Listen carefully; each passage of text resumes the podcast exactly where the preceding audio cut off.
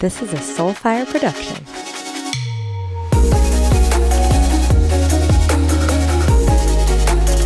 Welcome back to the show, everyone. Today I have my best friend, Conner Moore, joining me on the show to talk about drugs. Now, we originally sat down to talk about our ties to addiction and what it was like growing up as small children and being so close to that world. Well, as we often do, Conner and I ended up on tangents and not talking about anything about that, but we did still talk about drugs from just a different perspective. We talk about questioning our patterning and romanticizing psychedelics. I think there are so many conversations out in the personal development space that are misleading and that talk about psychedelics like they are going to cure the world. And yeah, perhaps maybe they have that possibility and that potential, but it's also important to know about all the other things that go along with them. We talk about spiritual bypassing and spiritual narcissism. We talk about the shadowy side of psychedelics and when spirituality just goes too far. Today's going to make you really sit back and question the human experience, what you've thought to be a concrete truth and where you want to go in the future.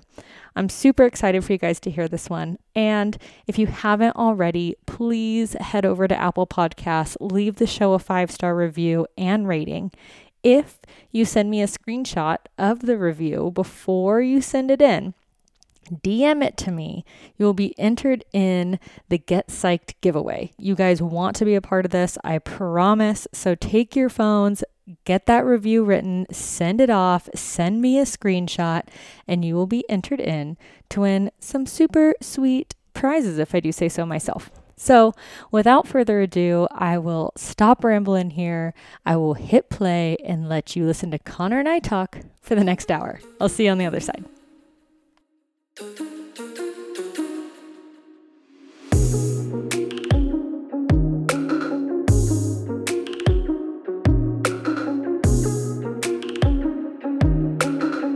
Moore is in the house, my best friend, my confidant, my biggest pain in the ass. Yes, Conner Moore. guilty. How does it feel?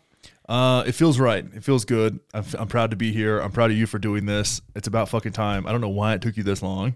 I mean, I don't know what I still know what you were waiting on, but I'm glad it finally happened. I'm glad it finally happened too. We could get into all of my critical self-talk on another podcast of why Yes. it took me so long to do this, but this show is about you. It, it okay, great. show I is love not when things about are about me. me. I know. my narcissism runs strong.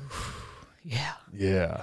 Anyway, so Conner and I have been friends about 2 years now. Yes. which is the craziest thing because his significant other, his partner Kelly, still introduces me to people as Conner's best friend, Yes, which is awkward. which is It awkward. never not been awkward, but I think it made her feel good, so she just I just let her do it. but you know what the best part is? Is that the other night she goes, "I'm going to stop doing that because Lindsey's my friend too." Yeah, she acts super weird around you. It's really funny. It's awesome. we all are very, very weird humans. And I think that with the trust and friendship that the three of us have built, we've all been able to just be that weird person around Yes. each other.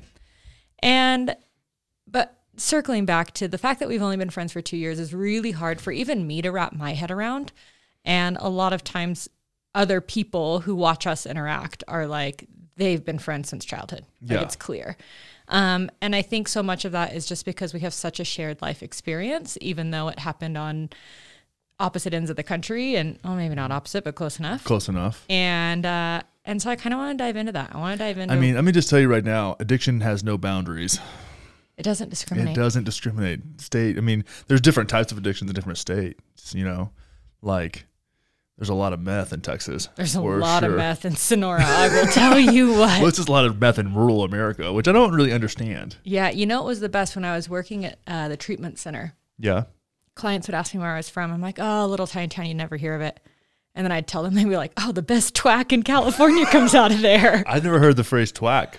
Oh there yeah That's good. twack there it Yeah. is that's meth It was so funny, man. I was actually uh so we're in Denver now and I was out in um this area, this like little shooting range. It's kind of like a public area. It's really kind of trashy. And this guy, it was me and Kelly were shooting and this other uh, this other guy was there shooting. He was like, "Yeah, man. Last time I was here, like people with like face tats that had just got out of prison were here. Like it's a really shady area. Like if, if people roll up, you kind of just want to leave.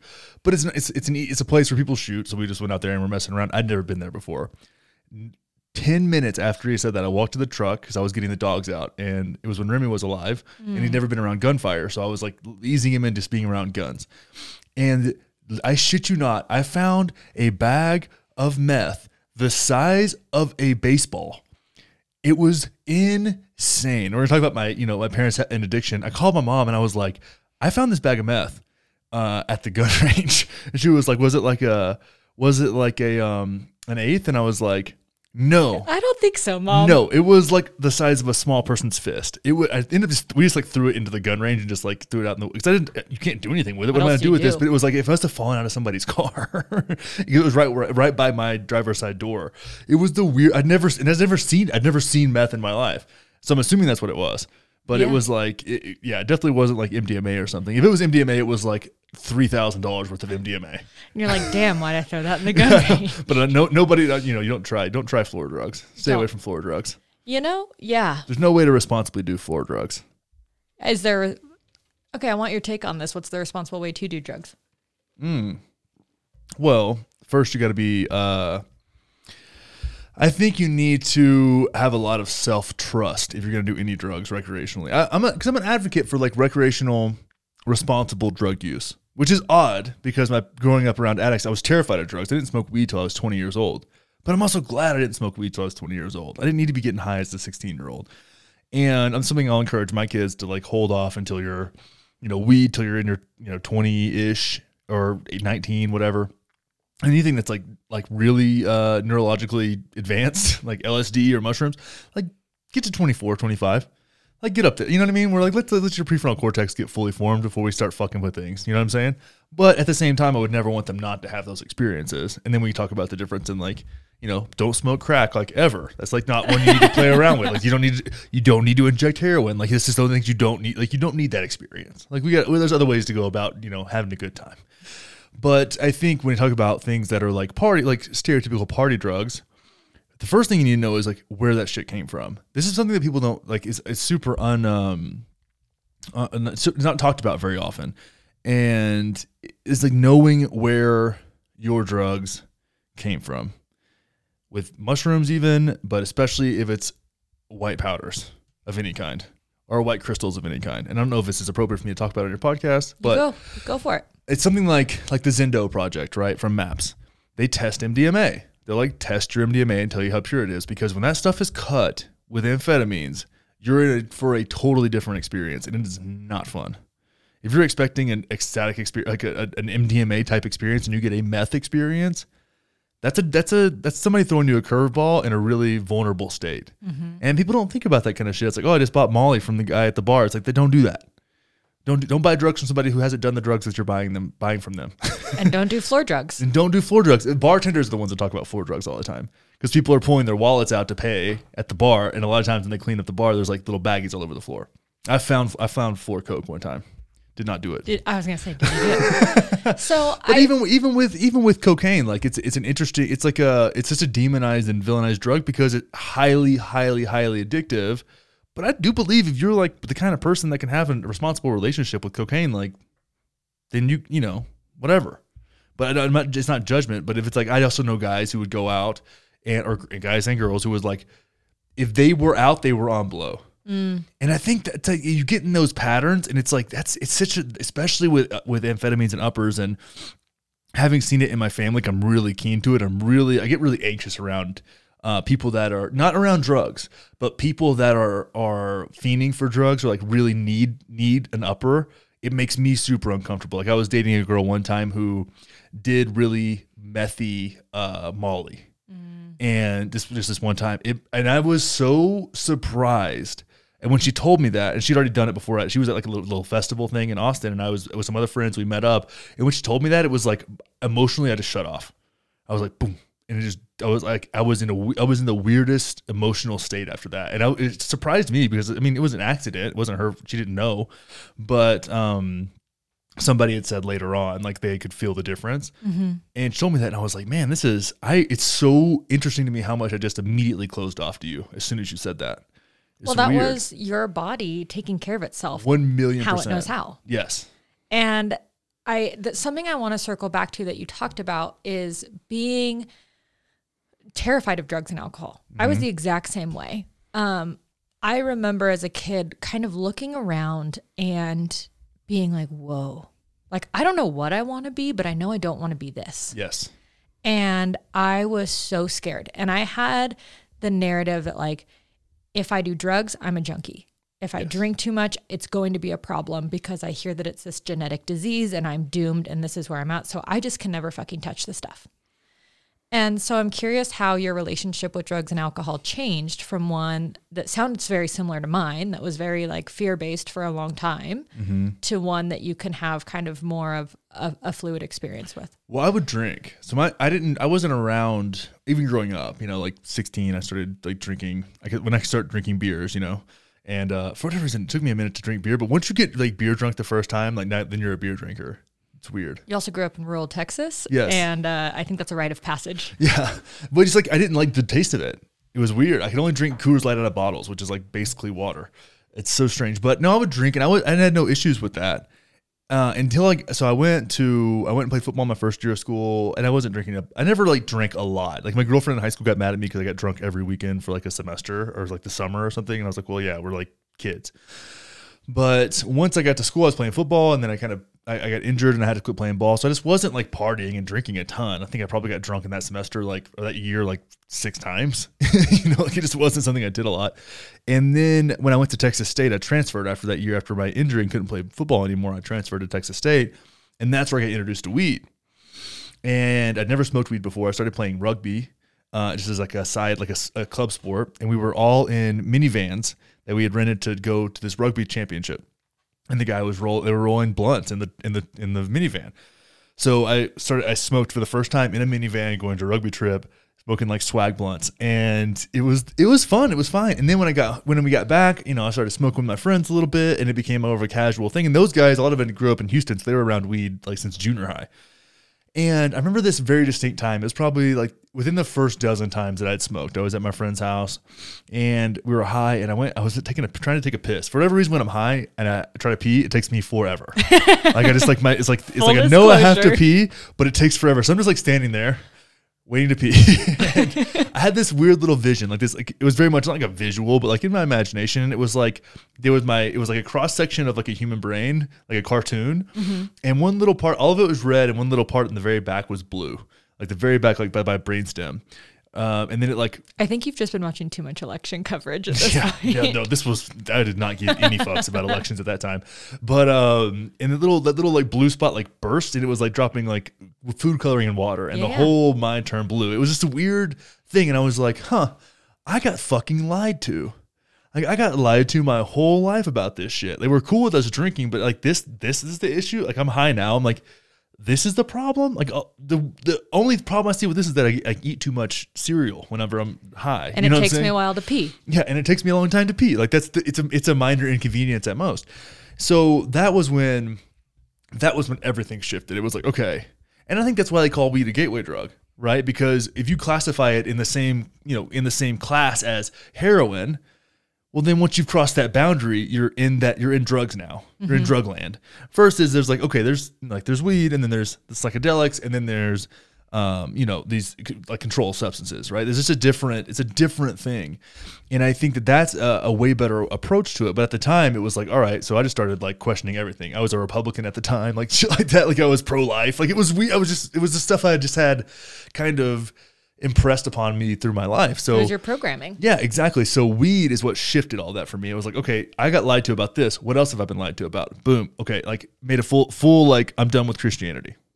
I'm done with it. I don't like this. I haven't liked it. I've been deluding myself into believing that I was kind of still Christian and that I would get back to it someday. No.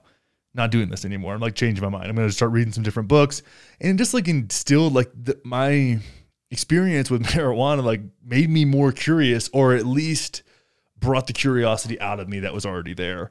And I started feeling like more of myself. And that was really, really, really nice. And then it wasn't until I was like 26.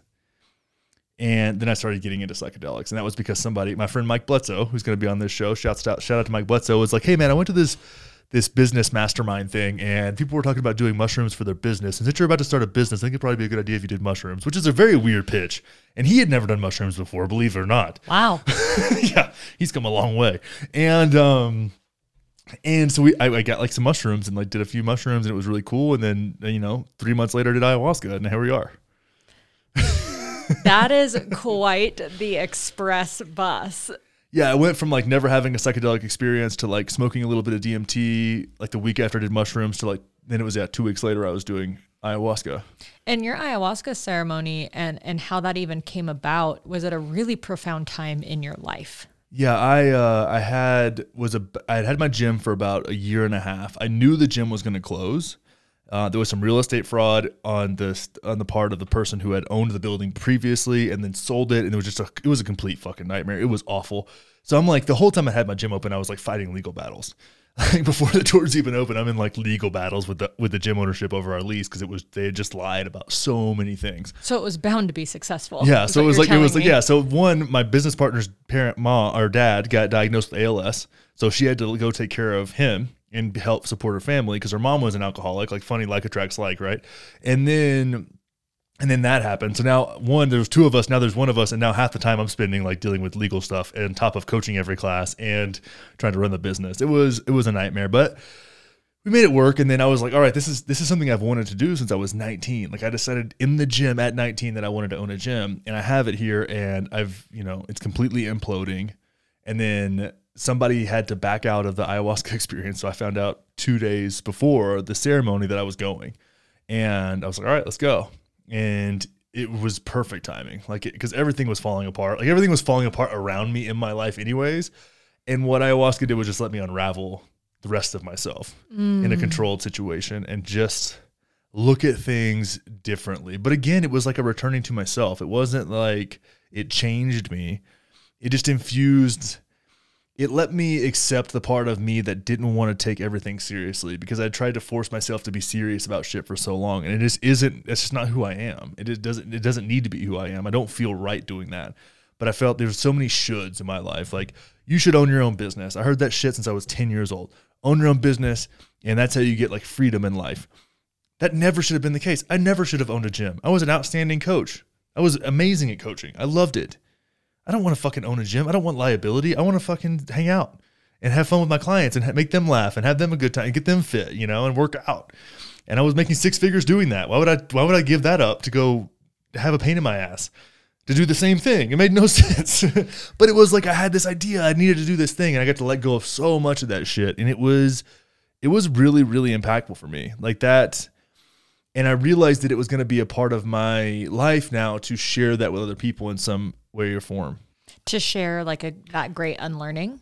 Well, not so much the unlearning, but that there was access to because that was very specific to me, right? I wouldn't I wouldn't want to project that on somebody else that that was the right thing, but it was very specific. But that there were tools out there and ways to approach self reflection or or personal growth and like that it was my first kind of introduction into like personal growth really all I all the books I had read were like business focused and then I turned into self understanding it became my big driver for years. And that's what shifted it for me. And that was it was sharing like hey here's my story with psychedelics. Here's the way I've used them in my own life. Here's how it's helped me heal my relationship with my mom. Here's how you know it's made me feel like less inadequate you know? But it wasn't it wasn't the psychedelics that did it it was the access that i gained to myself that did it. And and and i felt that i had an ability to articulate that mm-hmm. in a way that a lot of people couldn't because i wasn't a hippie stoner right? I wasn't walking around in like parachute pants that were tie-dyed and like yeah man we just need to fucking stick need, it to the man. yeah dude the man is like fucking taking over bro. Like it, well, i was not that guy right? I'm a pretty pragmatic dude. I'm you know i i keep i stay pretty grounded. And i wanted people to understand that it wasn't it wasn't what I had always thought it was. Right? So part of it was my projection of like what I had my assumptions of what spirituality was or what psychedelics were. And since I had been programmed from an early age to think drugs equal a fucking miserable Addiction. life. Yeah. And everything was drugs that was not, you know, that wasn't alcohol, as if that makes any goddamn sense at all. Um, it was it was it was very profound for me. It was weird. It was a weird shift. Like I don't it feels like a different lifetime. Yeah. From before that first time. So, something I have had a hard time with, and especially in kind of the psychedelic advocacy space, is I feel like people romanticize psychedelics a lot. Mm-hmm. And a lot of the podcasts that I've listened to surrounding the topic make it sound as if you are going to take a heroic dose of mushrooms, you are going to, you know, do wachuma or ayahuasca and all these different things and Wachuma? wachuma. and you are going to have this like profound life-changing experience and your problems are fixed. And that's just not true. No, it's not true. But people that have an agenda will will will sell it that way, right? People will sell, people will sell religion to you the same way, right? That, that that's that's that's the that's the pitch. Is like with this, you know, blank. Your life is now fixed because you get to ask for forgiveness for your sins, or you get to, you know, meet God if you smoke 5-MeO DMT or whatever, right? Or if you take my course, like your life is going to be fixed. It's everybody who tells you that is full of fucking shit right? That's not the way it works at all. And I've seen people, especially here's the thing: if the more intelligent you are, the more different you have to be. The more not different, the more discerning you have to be about your psychedelic experience. Because as as frustrating as this may be, if you have a high intellect, if you're like a curious thinker, like if you're one of those types of people, you are by default better at deluding yourself and your confirmation bias is stronger and you're better at at convincing yourself that things that may not be true are true with what seems to you to be flawless logic. And if you apply that to psychedelic experiences, which are very vague and very cryptic, right? It's like sometimes you can get in there and be like, wow, I don't even know what that meant. And the best thing to do is go, don't need to know what that meant. I'm going to move on. I may think about it a little bit, but once you start to apply logic to something that's very mystical and you don't acknowledge your own cognitive bias, you end up being in a extreme extremely high level of, uh, of spiritual bypassing under the guise of being incre- incredibly conscious and woke and and and virtuous and that's that to me can be really really dangerous i don't think that there's a danger of like I mean, people can overdo it, but you're not going to overdose on mushrooms, right? Like you may have a really challenging experience. I think the danger of psychedelics is not being kind of savvy to the way that you can manipulate your experience to mean what you want it to mean. And that ends up a lot of times, and I've seen this and it's been really sad to watch, is people manipulating other people because of their psychedelic experience. Like, well, I had a psychedelic experience that I I think means this, therefore this has to be the case, or you need to do this, or I saw you doing this in my psychedelic vision, mm. so that must now I must make that real. And the projection of that onto other people around them becomes it's spiritual narcissism. Like that's very much a thing. Like I've gotten caught in that for sure, and I've seen it at extremely high levels. And the more the more articulate someone is about their experience, the the more cautious I am to to to buy their bullshit. So, what would you say is a more effective way, or maybe a more objective way, to process your psychedelic experience? Uh, a professional, like uh, like if you don't. One is a high level of self skepticism and understanding that you you can manipulate psychedelic experiences. People don't like to acknowledge that. They think that like, oh well, the drugs, you know, the, the drugs, the the plants are my therapist. I've heard somebody say that to me before. I was like, you're an idiot. That's not how that works at all. Like they did, they they the Mayans did had mushroom ceremonies and they that ended in human sacrifice. Like you can manipulate your psychedelic experience to mean whatever you want it to mean. Most of the time. So having someone who a professional that understands what that experience is like has been through it, right? This is the great work that work that Maps is doing that was not afraid to call you out on your bullshit. Right? Like I've heard people process their I didn't feel like it was inappropriate for me to interject, but I've heard people process their their psychedelic experiences at a like a 3-day ayahuasca situation where we're sharing in the middle of this of the 3 days. Mm-hmm. And I've listened to them talk themselves into it being whatever they want it to be. It's so odd. And these experiences are so wild and so out of control that you can only grasp small pieces of them. And I believe sometimes the best thing to do is not attach yourself to the experience, but let the shift in your way of being, let that be present and feel into the shift and don't get attached to the the laser light show or the the mm-hmm. visions that you saw, right? Because that Who knows what that means? But there is a way where you you feel like like your your way of being has shifted profoundly. And I think if you can focus on that, like what you're bringing back into the quote unquote real world, that is the most powerful thing to do. That's what I try and help people whenever I have clients that have had psychedelic experiences or do them while we're working together. Um, talking through that and and helping them to create some distance between the psychedelic experience and the shift that occurred within themselves and bringing it back and integrating that back into the real world but integrating is the most important part and part of that is not getting caught in your own delusion and it takes someone who's very strong-willed and honest and understands what you've been through to keep that in check Mm. Yeah, I was. I'm glad you brought up integration because that was going to be the next place I went with this.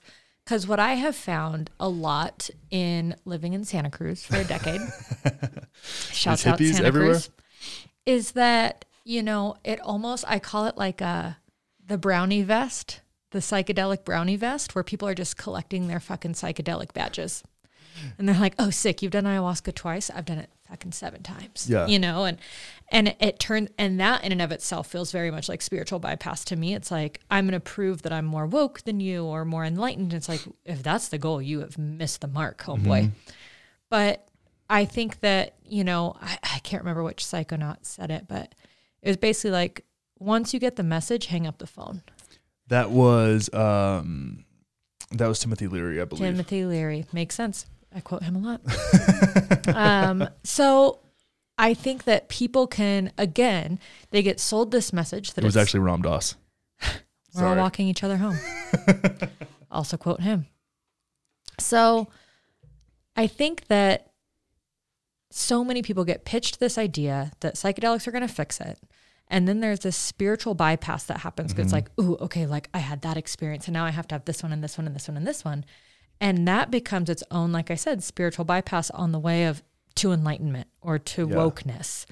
And how would you help somebody or or suggest that somebody start to sit with those shifts and those changes and implement them into their lives and like what does that integration process look like Yeah, so it's different. It just depends on the like. Let's say somebody, and I'm I'm thinking you're thinking Santa Cruz like spiritual one-upmanship.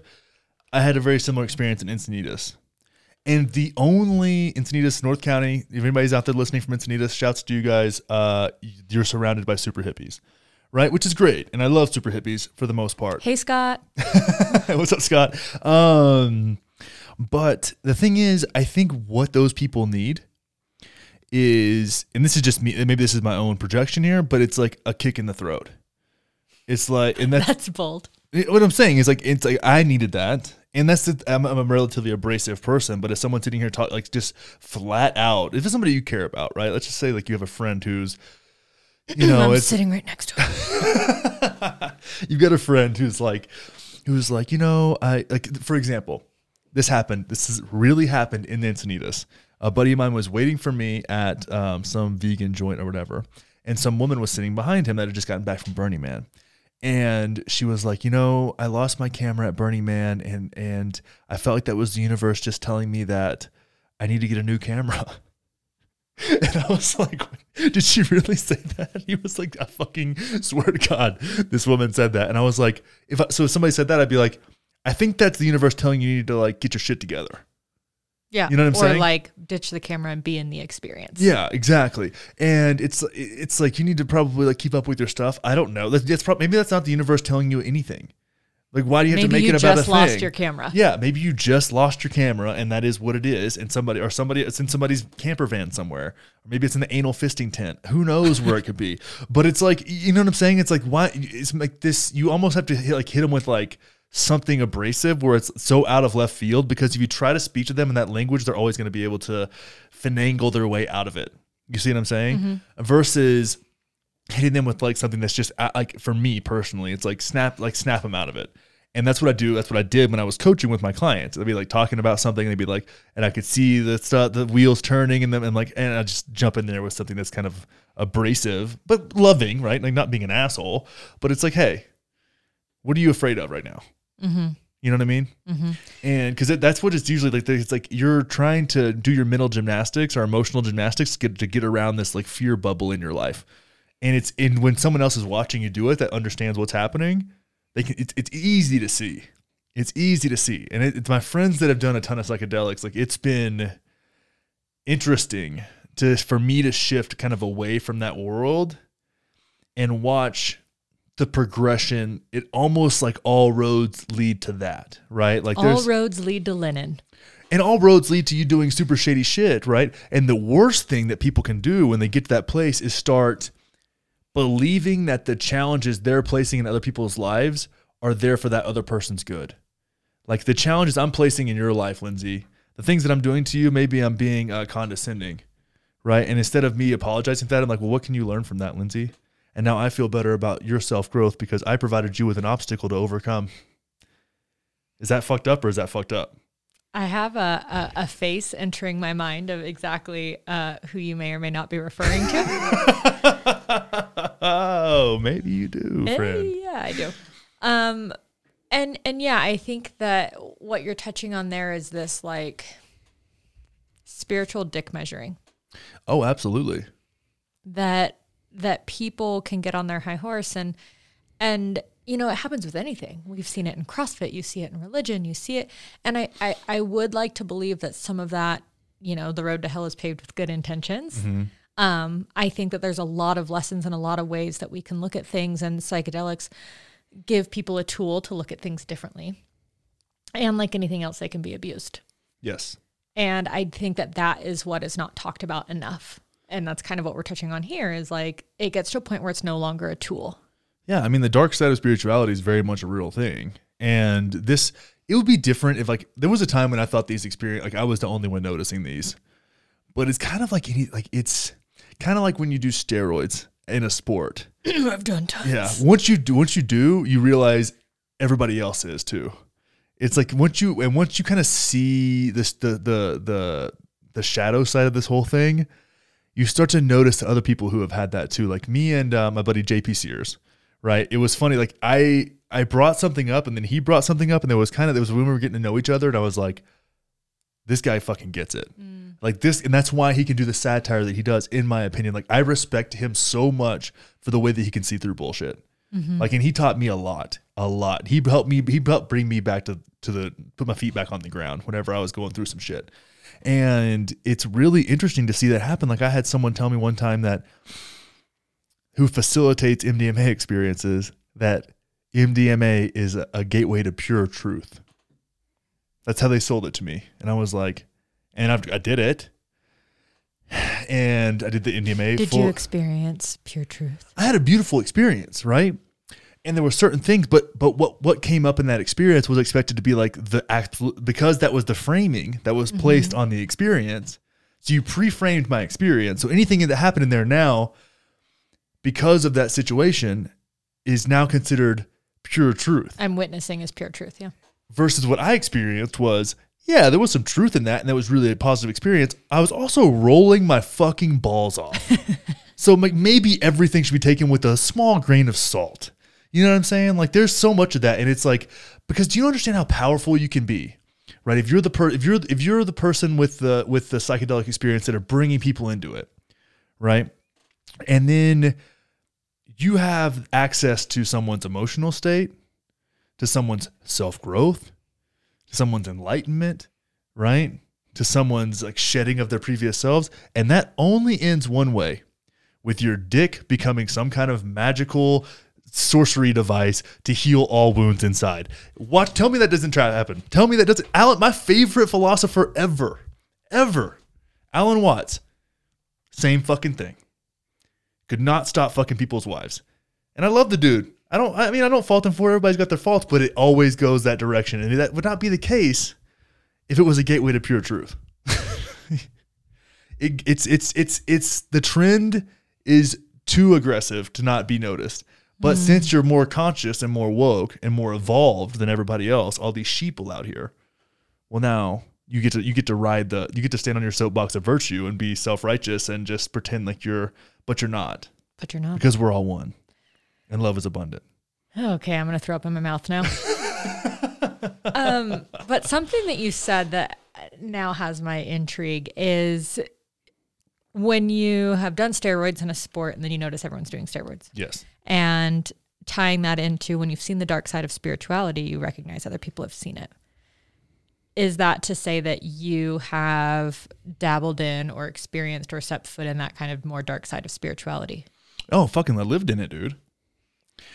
I wasn't the I wasn't the architect of the environment, but one of those things where I st- when I finally separated myself from that world, I was like, man, maybe I should have acknowledged that gaping hole that I felt in my chest all the time. Hmm.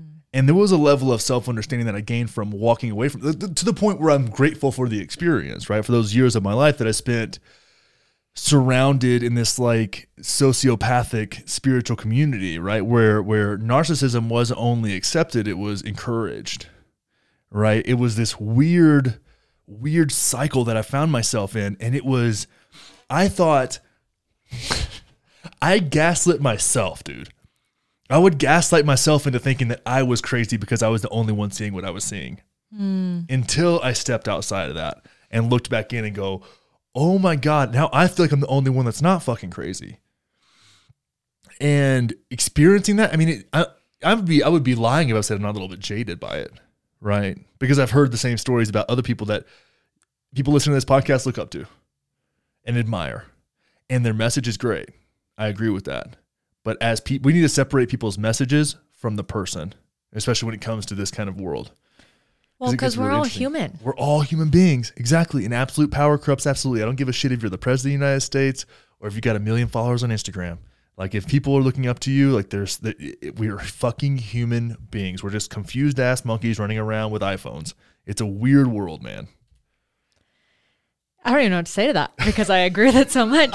It's yeah. I mean, I think that we we're meaning makers, and especially when someone has such a profound impact on our life, we we are wired to kind of hang on to that, and we that feeling of being seen, of being held, of being accepted, of being it's very very tribal at a human, basic human level, we crave that. Well, especially because we're so thirsty for connection, right? So going to Burning Man with oh, your I'm crew, a thought for connection. I'll tell you what. but we are. We're so starved for it. Where it's like I can't. I don't feel like I can be myself. Like I don't. And then you go to a place like Burning Man where you can just blow the. You know, I've never been, but it's like you can blow the gates off the damn thing and just like be yourself at one thousand, right? That's amazing. But when somebody when someone can leverage that it becomes when someone becomes the purveyor of that like they are the one that's distributing that experience for you it gets it gets tricky it gets culty. it gets real culty real fast yeah and it's but we're it's because we're that we're so susceptible to it and it's not a bad thing because the reason is we miss fucking being ourselves like we miss saying what the fuck we want to say like you understand how grateful i am to be sitting behind this microphone and i can say whatever the fuck i want and then i go on my podcast and say whatever the fuck i want and I've built a brand out of that. And I don't take that shit for granted. I'm so grateful for it. But most people can't do that. You know, that's why I do it. So I put myself at 100. You can put yourself at like 60, and maybe that feels good for you. But it's it's it's interesting that what we're we're driven by like the road to hell is paved in good intentions, right? Like we're driven by the best of intentions. Yeah. And I'm having I'm having a really hard time sitting with this because I think that through this whole conversation, we've talked, you know, we've hit on how absolute power can be corrupt. We've hit on how it, you know, trying to be woke can actually lead to spiritual bypassing and how we truly, truly, at the end of the day, just crave connection and we crave not only connection that is like, oh, I've got my million Instagram followers, but a connection that's like, I see you and you see me Yes. at my at my best, at my worst, at my all. And I do think that psychedelics can allow that to happen. I think that it can allow you to open up that vulnerable heart space, right, to get kind of with with the language that they use around it. Um and and like you said the importance of once you feel that don't just keep chasing that high but learning how to integrate that and cultivate that in your quote unquote real world. Yeah. and waking consciousness. Yeah. Yeah. So, how do you go about creating those connections? Well, I think one thing that psychedelics, one of the most powerful things, right, that can be integrated back into your life is is a pattern disruptor, right? Like you can have an ecstatic experience, or you can have a beautiful, loving, heart opening experience on on psilocybin mushrooms, or you can have a dark, hard, grueling experience on psychedelic mushrooms. You can do them one week apart with the same strain of mushrooms and have two completely opposite experiences, but both are pattern disruptors, and both are probably what you need. So when you come out of that integrate, when you come out and you begin the integration process, there's a way to internalize the shifts, like I was talking about, and you've got to go put that into action, not immediately, like give yourself a minute to regroup. But if that's if that's if you're feeling more drawn, like if that dark experience like brought something out of you, you've got to have you've got to bring that into your waking consciousness, right? You've got to start to pattern bringing that stuff into real life or what we perceive to be real life. And if you can start to do that, then you're that's integration, right? Integration is bringing what you with the shifts from psychedelic experiences into real life, and you've got to do that with people you trust, right? Maybe a partner or a good friend or somebody who was in the experience with you. And a lot of that has to do with how you show up for other people, how you listen to other people.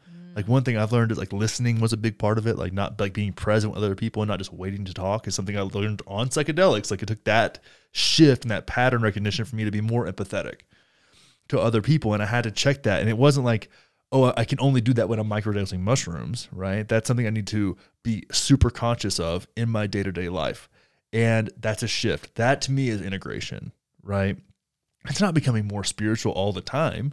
Maybe you'd get the fucking download from the universe while you're on you know MDMA or LSD you just need to work a little harder you know? And whenever your mind's sorted out and you come back like make a fucking list. Get things in order make your bed every morning. Like those little things that we think about as like self like personal development type shit that's integration in my mind. It's like what are you bringing back to the real world? Because your psychedelic experiences are cool and you're going to have great stories but what are you bringing back? You know are you is all you're bringing back stories? Or are you actually doing the fucking work of showing up and like being more compassionate for somebody and understanding what that means for you? Because compassion for you might be something way different than what compassion is for me you know like I think and and, and your your purpose, your the way you show up, the what you do, the way you work, like the way you speak, all that stuff to me gets shifted in those experiences and those patterns get broken and you get a chance to put yourself back together. Like you get shattered into a million pieces and you get to put yourself back together and sometimes you get to leave some things out that you don't really want anymore. That's an amazing gift but you're still wired for that to be a part of you. So you've got to fill that space with something else. And a lot of times, if you do it well, it gets filled with empathy, compassion, understanding, you know, patience, uh, drive, commitment, clarity. Right? If you take out some of the bullshit, you have a little space inside yourself, a little energy vacuum, and you got to be really conscious with what you put in there, because a lot of times it can be power, right, or money, or status and that doesn't make you more conscious, right? Even though you language it really well. It's like, what can you really, really, really bring back into this world and what's going to bring value to your life and in turn the people around you? To me, that's integration. And I think that if you have that intention, you're starting off in a way better place. And you, you have, I think, experiencing some of the spiritual narcissism and kind of spiritual bypassing is important. And learning to catch yourself in it is important. Like, that's growth. Mm. Learning to catch yourself in your own bullshit is a, a positive feedback cycle that'll that'll pay dividends for life, right? If you can catch yourself, if you can call yourself out on your own bullshit, you're in the one percent. Oh, I'm doing it again. That's my favorite line. When I first, and this is not psychedelic work, this is literally just therapy work, which, you know, psychedelics, therapy, whatever container works for you, work it for me it was therapy and and it was like my friend you've probably heard me say it like my friends have heard it partners have heard it my family's heard it. I will be like mid sentence mid fucking rage and be like oh i'm doing it again. And it's my favorite line and it is something that people laugh at. It makes everyone else's human experience feel like oh fuck like i do that too. Mm-hmm. because like you said we're all crazy you, you call us baboons or monkeys? Monkeys. We're crazy monkeys, right? Yeah. We're trying to figure this thing out, and and there's no how-to book. Well, that's kind of a lie. There's a lot of how-to books, but a lot of them are bullshit. Um, You just gotta lean in. you gotta lean in, Lean feel in. it, align your chakras, and all will be right. Yeah. Um, but but yeah, like taking the time, and I think this is something you do really well, and we can do another show in the future about this. But taking the time to laugh at yourself, taking the time to know that this work is fucking hard, is really hard. And anyone that tells you it is easy, go see someone else. Yeah. You are not with a good person if, if that is the message that they're giving you. And knowing that like we're all figuring it out. We're Yeah. there's so much in laughing at it and sitting with it and experiencing this discomfort and knowing that the discomfort doesn't make you bad or wrong. It just is. And being open to disrupting that pattern. Yep. hundred percent. I mean, I had I you know Paul Selig is, right? Mm-hmm. The channel. So I have a one on one call with him next week. Oh my gosh, that's so cool. I'm very excited about ki- it. I'm going to be very honest. Listeners, for those of you out there who have not listened to Paul Selig, do it. I the first time I listened to Paul Selig was on Aubrey's podcast. Uh-huh. and I was kind I was like really tired driving home from work, wasn't quite listening to the intro. I'm like, all right, this, you know, this title sounds cool, sick, clickbait. And I'm driving and all of a sudden he starts channeling and I was like my radio's fucking possessed. Yeah. Like what is coming out of this thing? And I had like this creepy, weird, eerie feeling and I couldn't stop listening. Yeah, it's incredible. So, for those of you that have not listened to any of Paul Selig's work, find it. We'll link some in the show notes. He's been on your show, right? No, he's not. Oh, No, no, I've I've had a reading from him before Okay. at that at that podcast. Um, but one of the things he was going into, he was doing a reading for me or somebody else. It was me, yeah, it was me, and it was really really cool. And it was one of those things where it was like you're getting, he was getting into what was going on. He was getting really deep, and it was really pretty uncomfortable, uh, but in a good way. And something he said just real. It sounds so simple, but he was like, "Hey, this is just human stuff. This is just human stuff. Like this isn't. No one's broken here. Nothing's wrong. Like." it's just human stuff. And that was something I really needed to hear at the time, which he, of mm-hmm. course, if he's a channel, he has a way of handling that. But I thought that was just such a nice, and I use it with my clients so much, especially when things get hard. I'm like, hey, dude, this is just human stuff. And I don't even like, I mean, it is hard, I guess you could say that. I like the word like uncomfortable a little bit better. It's uncomfortable, but it's, it's just human stuff, man. like that's what it is, you know. And you make decisions, and some things are your fault, but some things aren't, and you got to take ownership of regardless. Like you got to take responsibility for all of it. If your parents were fucking junkies and you're here, you are like not your fault, but it's your responsibility now. And everybody gets dealt some weird fucking hand, and we all have stuff to deal with. But it's just human stuff. It's what we it's what we are. It's it's a it's beautiful in a way that we all have this incredibly diverse experience, and sometimes that works out better for some people than others, and that's that's the unfortunate part. And that to me is hard. To me, it's what's hard is knowing that there's people who had like as challenging as my life may think my life may be or whatever. Like what's hard what's hard for me is understanding that other people had it worse or have a different situation or don't get out of their own bullshit, right? And it's like that it's hard for me in that way. But to me, the growth part, like once you learn that it's just part of the deal, like it's just part of the deal. If you want to fucking be here, it's part of the thing. yeah. Well, you move out of victim mentality. Yes. This is happening to me. And I am not the person who will be like, you need to reframe that. This is happening for you. I'm not, because there are certain things that when I talk to clients, it was like, no, your sexual assault did not happen for you, Yeah. period. Yeah. And so I, I have a hard time with that message. However, we not a single one of us is going to get out of this life without experiencing trauma. No. Not a single one. And we can experience the trauma at different levels. What it what might traumatize me might not traumatize you, and that's just our experience. Um and and even though it sucks, and even though it sometimes should not have to be our responsibility, we need to own our experience. And in that time, you know, that's where so many people get caught up and that's when trauma bonds happen and that's when these like these things happen that are move us out of discomfort and make us comfortable but don't make us grow, don't make us heal. And mm-hmm. people can get stuck there for an eternity. Or what you're saying, you can choose to see it as like, hey, this is human stuff. We're all dealing with it. I'm not so important that I'm the only person on the entire planet that has ever dealt with something like this. And we are all in a position that we can help one another through that. Yeah, absolutely. And that's the thing. The, the sexual assault example is a great one because by the somewhat time someone is talking to you about that, like they're if they're in therapy about it, they're working through it, like they're taking responsibility for that thing. And that's a hard one, right? Like you got raped, you got hit, you got hit by a drunk driver, and now you're in a wheelchair. Like, is that your fault? One million percent no. Did it happen for you? No. But it is your responsibility now. And that's fucking rough. That sucks.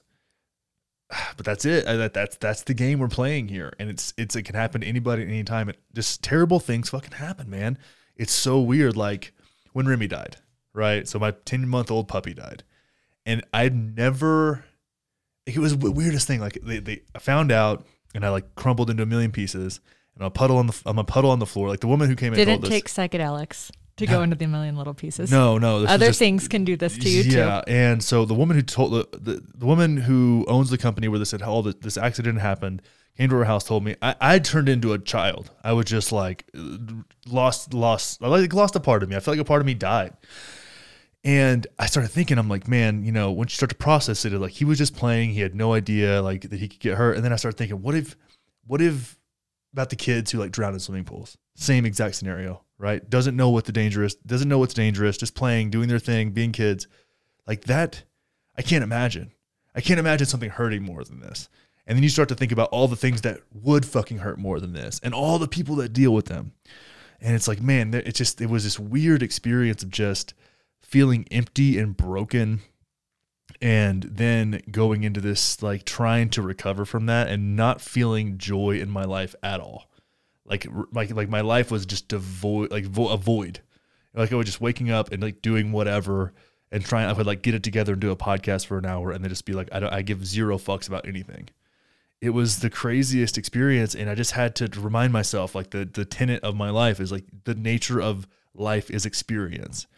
And that doesn't always mean they're fun experiences but you have a responsibility to experience and feel all of it as fucked up and unfair and and and sad and painful as it may be. It, it was like it was a lot man. And i know it's a it's a fucking dog. Right? raised us like a dog but it was like it was it was it was something that really shook me deep. And even now like i feel like a part of me is dead you know? It's like the weirdest it's the weirdest thing. I think about that guy all the time but it just it's like that alan watts quote about being a, a nerve ending on the universe has gotten me through so much of like you know rebuilding a relationship with my mom to getting through this to failing my you know failing at a business like all of that was like listen you're here to experience. And if i can do my job in articulating the experiences and bringing that to whatever i'm discussing on my podcast or in, in real life or on a show like this then it means something you know because at the end of the day we're all going to die and you have what you experienced to think about when in those last moments and that's really it. And if you experienced love and pain and joy and excitement as much as you could and you were actually present for it uh, then i feel like you lived a good life. Because it doesn't really matter or anything else right? If you get to experience like what it's like to hold your child or love something that that that loves you back like that's that's incredible. And if you can take that with you on the way out like that's that's all you got until you just rejoin the soup of souls that is the universe or whatever or whatever. or whatever we're all going to be surprised What a way to bring it all in in the end. And you know, I, everything that you just said there is beautiful, and that we're none of us are going to get out of this life experience without pain, yeah without, and on the flip side of that, without like immense ecstasy and happiness. And if people want to find more stories, more dialogue like this, more of your voice, more of your rambling. I'm just kidding. I really enjoyed all of that. Where would they find it? Uh, you can find me in a few places. So I've got the Realness podcast, which is my interview show where I interview people like you, and then I've got Conner Wanders, where I talk about politics and current events in a very aggressive way. Conner Wanders, the Realness. That's where I'm at. Awesome. Thanks so much, Con. Thanks, love.